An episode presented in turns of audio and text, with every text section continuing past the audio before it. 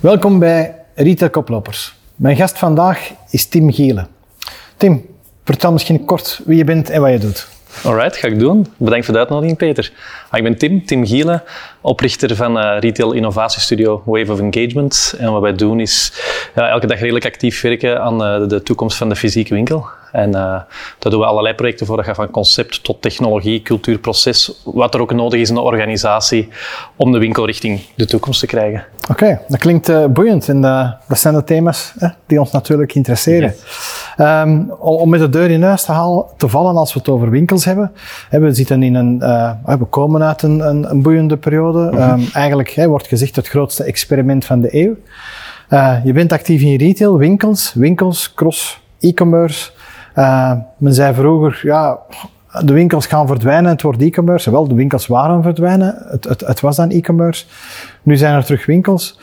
Hoe zie jij de rol van de winkel en, en vooral ook misschien de medewerker in de winkel? Mm-hmm. Want als ik mij niet vergis, zijn dat zaken waar je wel heel actief in bent. Ja, dat klopt. Ja. Uh, engagement, dat betekent betrokkenheid en dat, dat slaat eigenlijk op het feit dat, wat ik echt in geloof is de betrokkenheid van de winkelmedewerker in alles wat je doet, dat die bepalend is voor je succes als omnichannel retailer.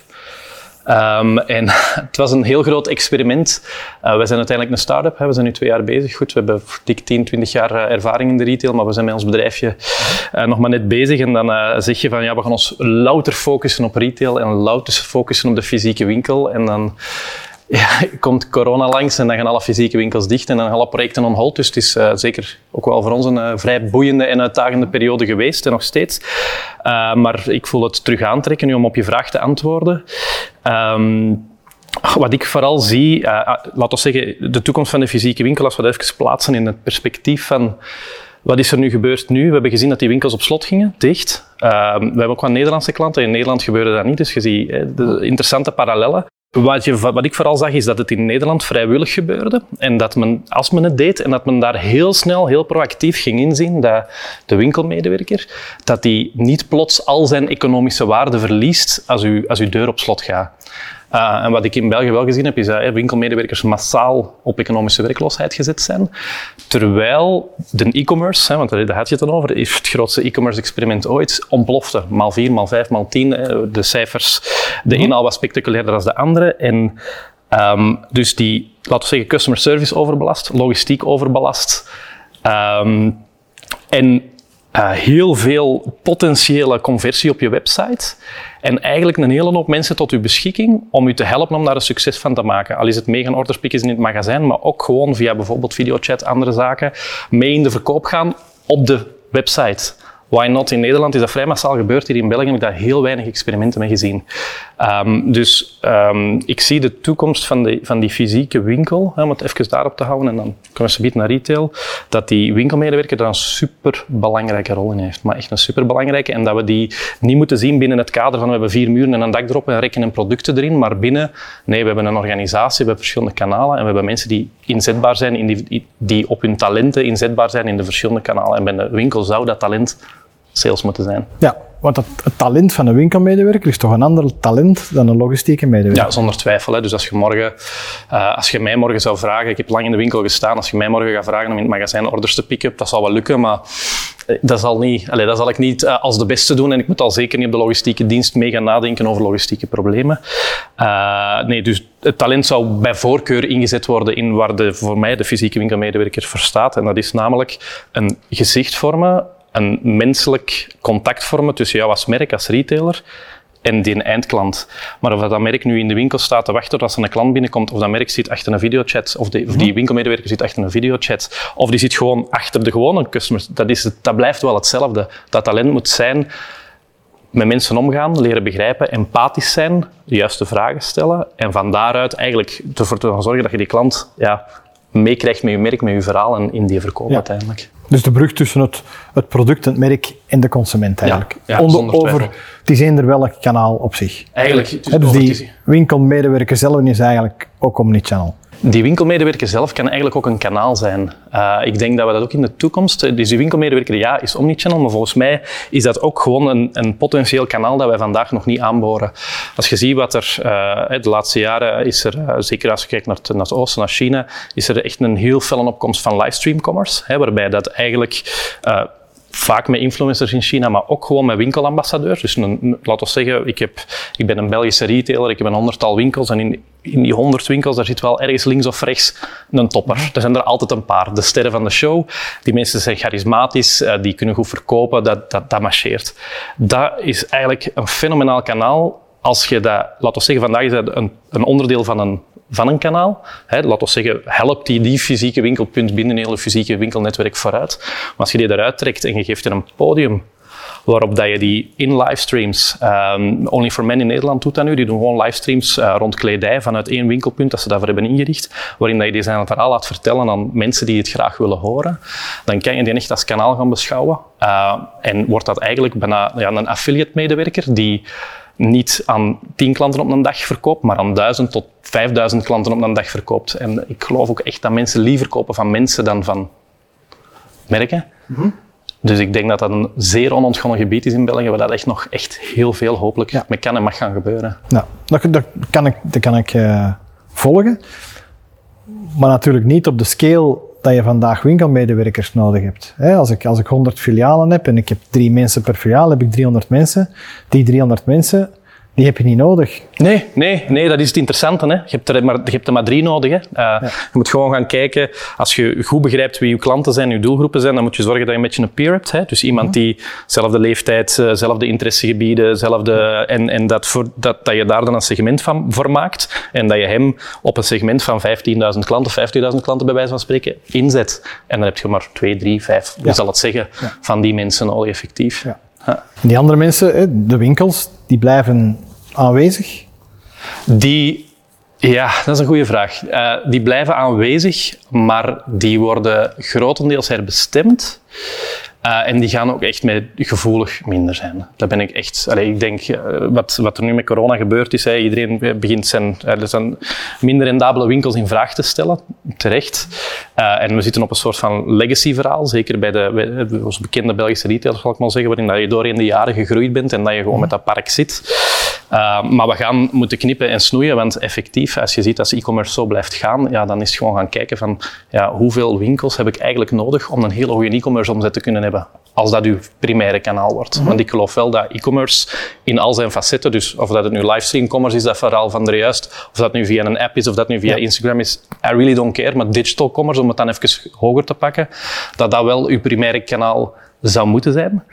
um, en dat die fysieke winkels veel meer ondersteunend werken. Dat, dat je, als je verder in de journey zit, een soort van bevestiging krijgt bij een super vriendelijk, empathisch, fijn, warm persoon, die ofwel u echt gaat storycellen, hè, die dus echt verhalen over de producten gaan brengen en het merk gaat verkopen, ofwel slim genoeg is om te zeggen, dat is de Peter, dat lijkt me een pragmatische kerel, ik kan hier gewoon rap eh, dat projectproces afhandelen en dan alsnog uh, goed helpen. Oké, Tim, maar ik heb dan wel een vraag. Um, als je, als we, wij, wij, zien ook cijfers, hè. we zien dat we ook in technologie actief zijn.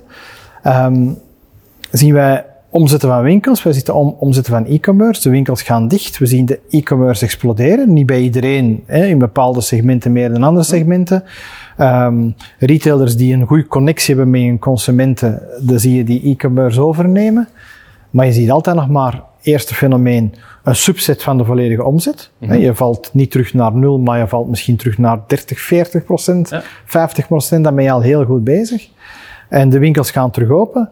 En je ziet die online omzet onmiddellijk dag op dag ook terugdalen. Ja, dus de shift van heel die consumenten die geshift waren naar e-commerce, gaan terug naar de winkel. Waarom gaan die dan terug naar de winkel? Ik denk dat wij, uh, zeker in België, uh, toch wel wat gewoontediertjes zijn. Ehm, ik merk dat mezelf ook. Best veel online besteld uh, tijdens de lockdown, om te zeggen echt veel. Uh, en terug, uh, terug die fysieke winkel in. ook een stukje uit dat gunningsfactor en om dat te ervaren vanuit mijn allee, beroep dan. Om, wat, wat, is het nu om als winkelmedewerker met een mondmasker achter een plastic te staan en, en, en, dat proces te hebben. Nu denk ik dat, dat we een soort van golf zien. Nu, ik kan dat niet onderbouwen, dat is gewoon hoe dat ik het momenteel zie. Een soort van golf zien waar dat inderdaad in e-commerce gepiekt heeft. Dat hij nu even terug normaliseert. En het hangt er echt vanaf met wie ik spreek. Bij sommige mensen zeggen het is hetzelfde, anders zeggen ja, we zijn plus 7, plus 8 blijven hangen. Het hangt er wat vanaf. Uh, maar dat je wel gaat zien is dat uh, we, de, ge de, geest is uit de fles. We hebben geproefd van hoe gemakkelijk... Heel veel mensen uh, hebben voor de eerste keer online besteld en hebben geproefd hoe gemakkelijk het is. En zijn wel een terug, stukje terug nu vanuit die gewoonte. Mm -hmm. oh, we mogen terug buiten, we mogen terug vrij. Je ziet het, mensen beginnen feesten, al dan niet een goed idee terug even die oude dingen gaan doen. Maar ik denk wel dat wat we gezien hebben, dat het naar beneden gaat, dat je nu stelselmatig, dat die groei is ingezet en dat die, dat die onstopbaar is. Maar ik geloof ook niet dat je groei kan toewijzen aan het feit dat die online, dat die winkels terug beter doen, wil niet zeggen dat die website daar voor niks heeft tussen gezeten. Ja, ja absoluut. Je hebt die, die, die connectie kunnen blijven houden uh, met die consument. Hm. Even terug naar die, naar die winkelmedewerkers, hè, want die maken dan, dan het verschil nog altijd? Um, die zijn onderdeel van de oplossing.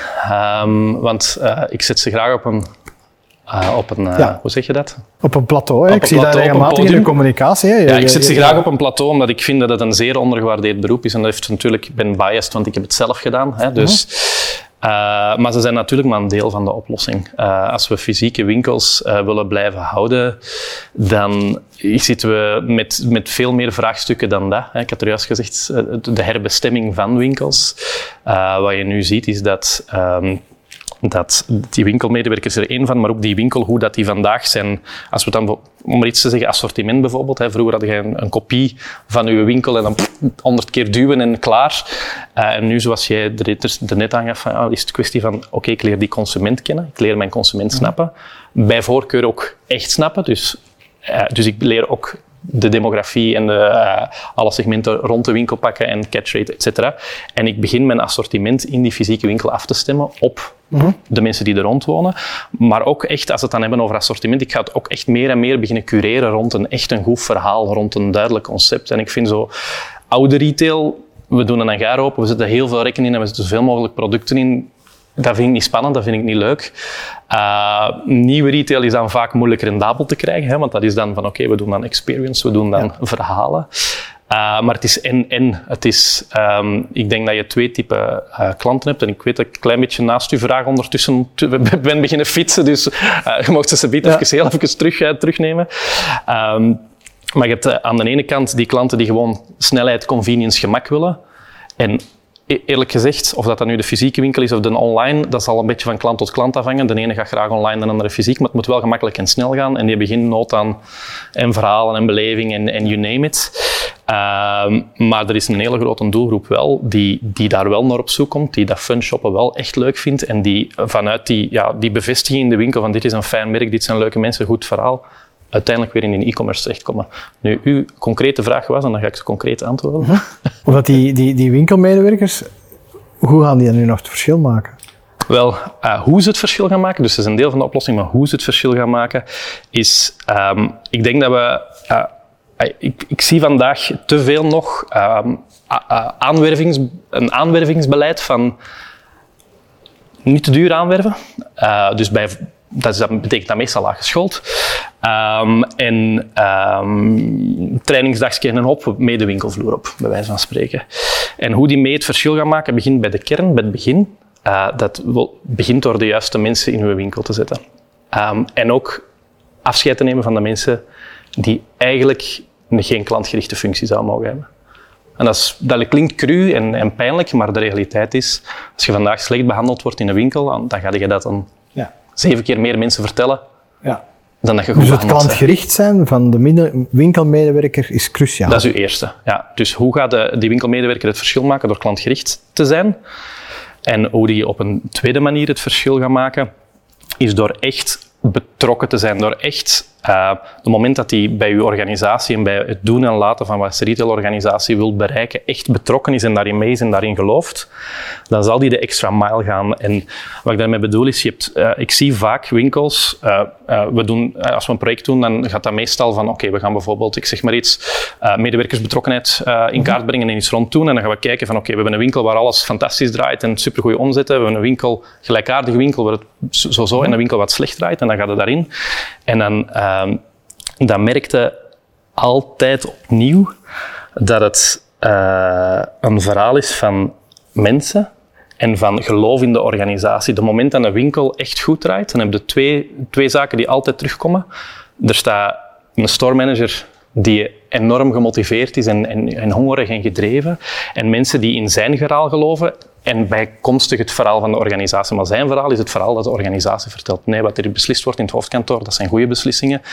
Um, en de soms wat dubieuze beslissingen, althans zo wordt er in de winkel mhm. vaak aangevuld, die die verdedigt. Omdat die voldoende betrokken is geweest in heel, dat proces, in, in heel het proces. En dus um, betrokken medewerkers die gaan het verschil maken, maar de, de, enige manier waarop dat kan, is dat je als organisatie, ik zeg altijd, ja, ja we willen onze medewerkers, uh, we willen meer betrokken medewerkers. Ik zeg, ja, dan moeten we beginnen met ze te betrekken.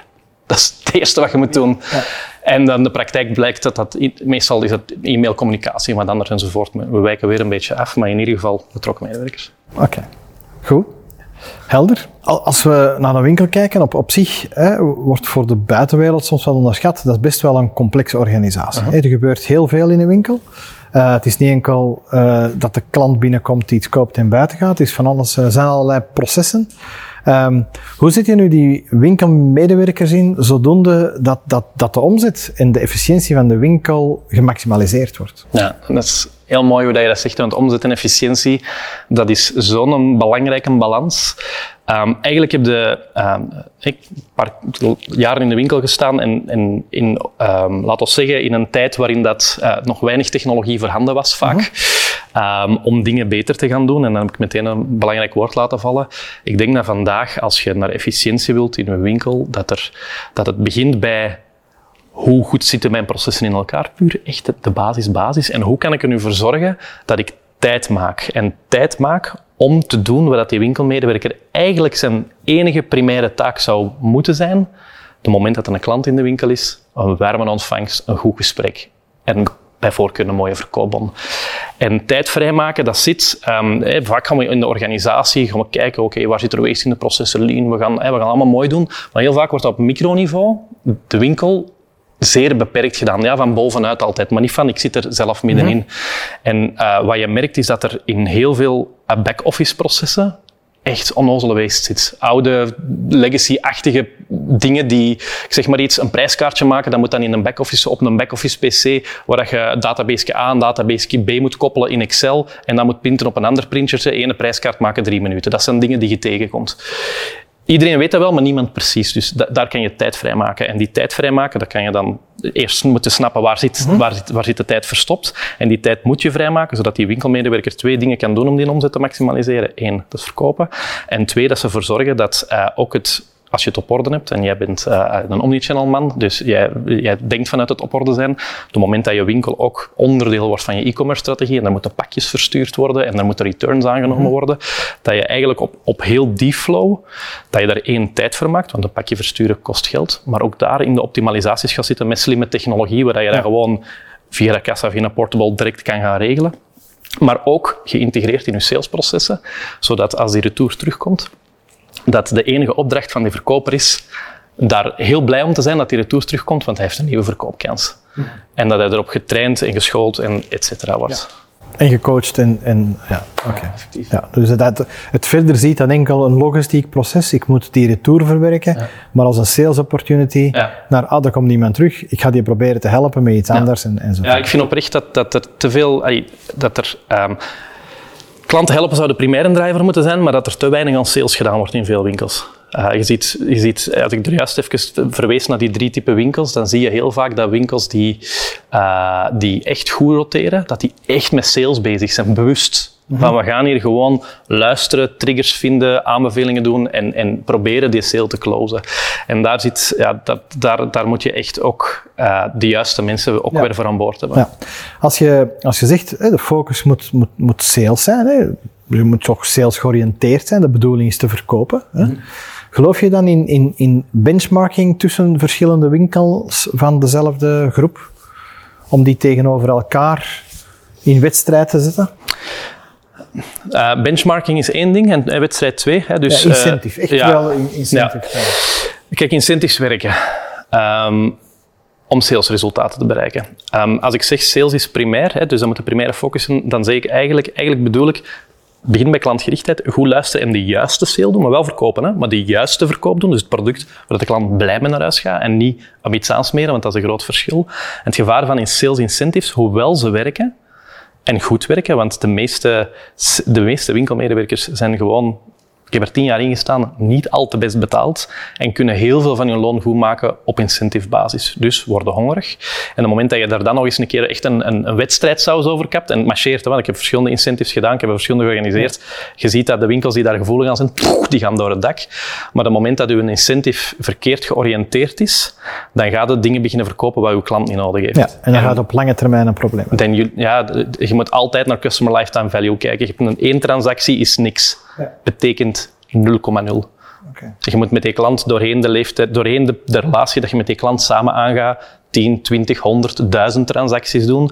En de gemiddelde marge die je daarover maakt, over al die tijd heen, mhm. dat is alles wat ertoe doet. Dat betekent dat je ook af en toe niet moet verkopen om die volgende vijf verkopen wel te hebben. Ja. En dat is, incentives zitten dat in de weg. In de weg. Ja, begrijp ik. Maar als we toch over cijfers bezig zijn, het meten van klantentevredenheid, voorstander of tegenstander? De, de, de, de, questionnaire van hoe, hoe, bent u tevreden van het uh, winkelbezoek? Grote voorstander qua principe, grote tegenstander van de gemiddelde executie. Ik meet klanttevredenheid, vind ik fantastisch uiteindelijk, je bent een grote organisatie met heel veel touchpoints, veel processen. Dat moet continu bijgestuurd worden. En als je klantentevredenheid of ontevredenheid opmerkt, dat betekent dat er ergens iets mis zit. Mhm. Dat kan op menselijk kapitaalproces, maakt niet uit, er zit ergens iets mis.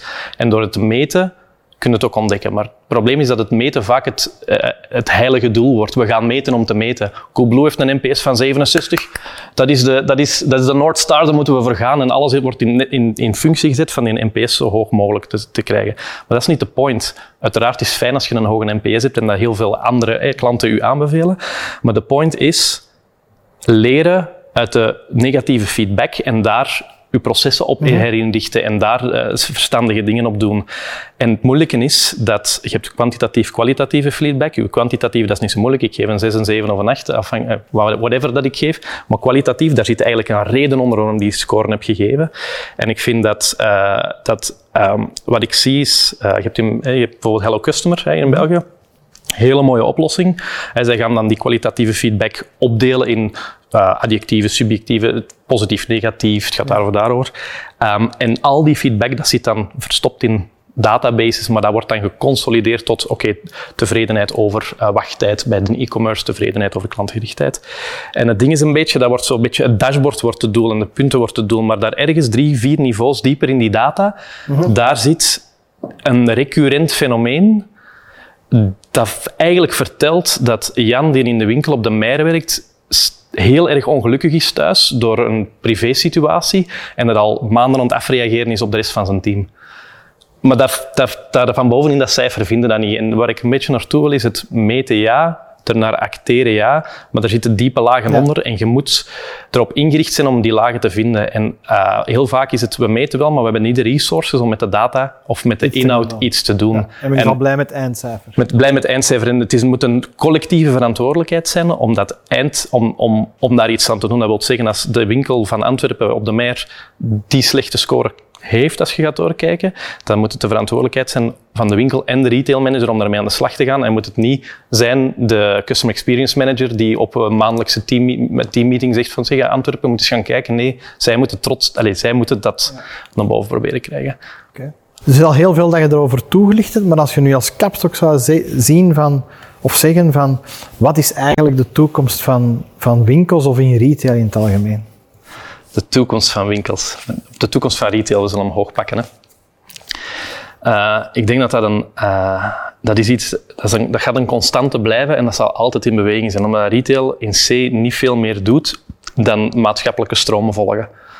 Uh, we, we, zijn van automatisering naar digitalisering mm -hmm. gegaan, dat is een maatschappelijke stroom. En we moeten daar achteraan. En je hebt mensen die snel en goed schakelen en die gaan blijven volgen. En je hebt mensen die te laat schakelen. Die, die verhalen zijn gekend en die vallen af. Dus wat is de toekomst van retail? Ja, dat gaat gewoon mee evolueren met hoe dat consumenten en de maatschappij evolueert. Um, en ik denk op de korte termijn is de toekomst van retail we gaan vanuit die klassieke oefening naar een omnichannel model met rendabele winkelpunten moeten op de een of andere manier evolueren. En alles zal gericht moeten worden rond meten rond uw klant. En niet meten rond uw winkelpunten en niet meten rond uw website, maar meten rond uw, uw klant, uw klant leren kennen en volgen doorheen zijn leven. Zoveel mogelijk transacties doorheen de relatie. En de toekomst zal dus zijn whatever de toekomst van uw klant is. En de CEO van Samsonite die zei ooit wel iets leuk tegen mij. Die zei, ik zeg van ja, waar zie je organisatie binnen tien jaar? Gewoon in een eerste intakegesprek. Dat is zo een heel brede mhm. vraag zo. Uh, en zij vind ik echt de domste vraag die, die mij ooit gesteld is. Ik dacht, oh, goed project, we zijn goed begonnen. Leuke intake. Uh, en uh, hij zei, ja, dat is gemakkelijk, hè.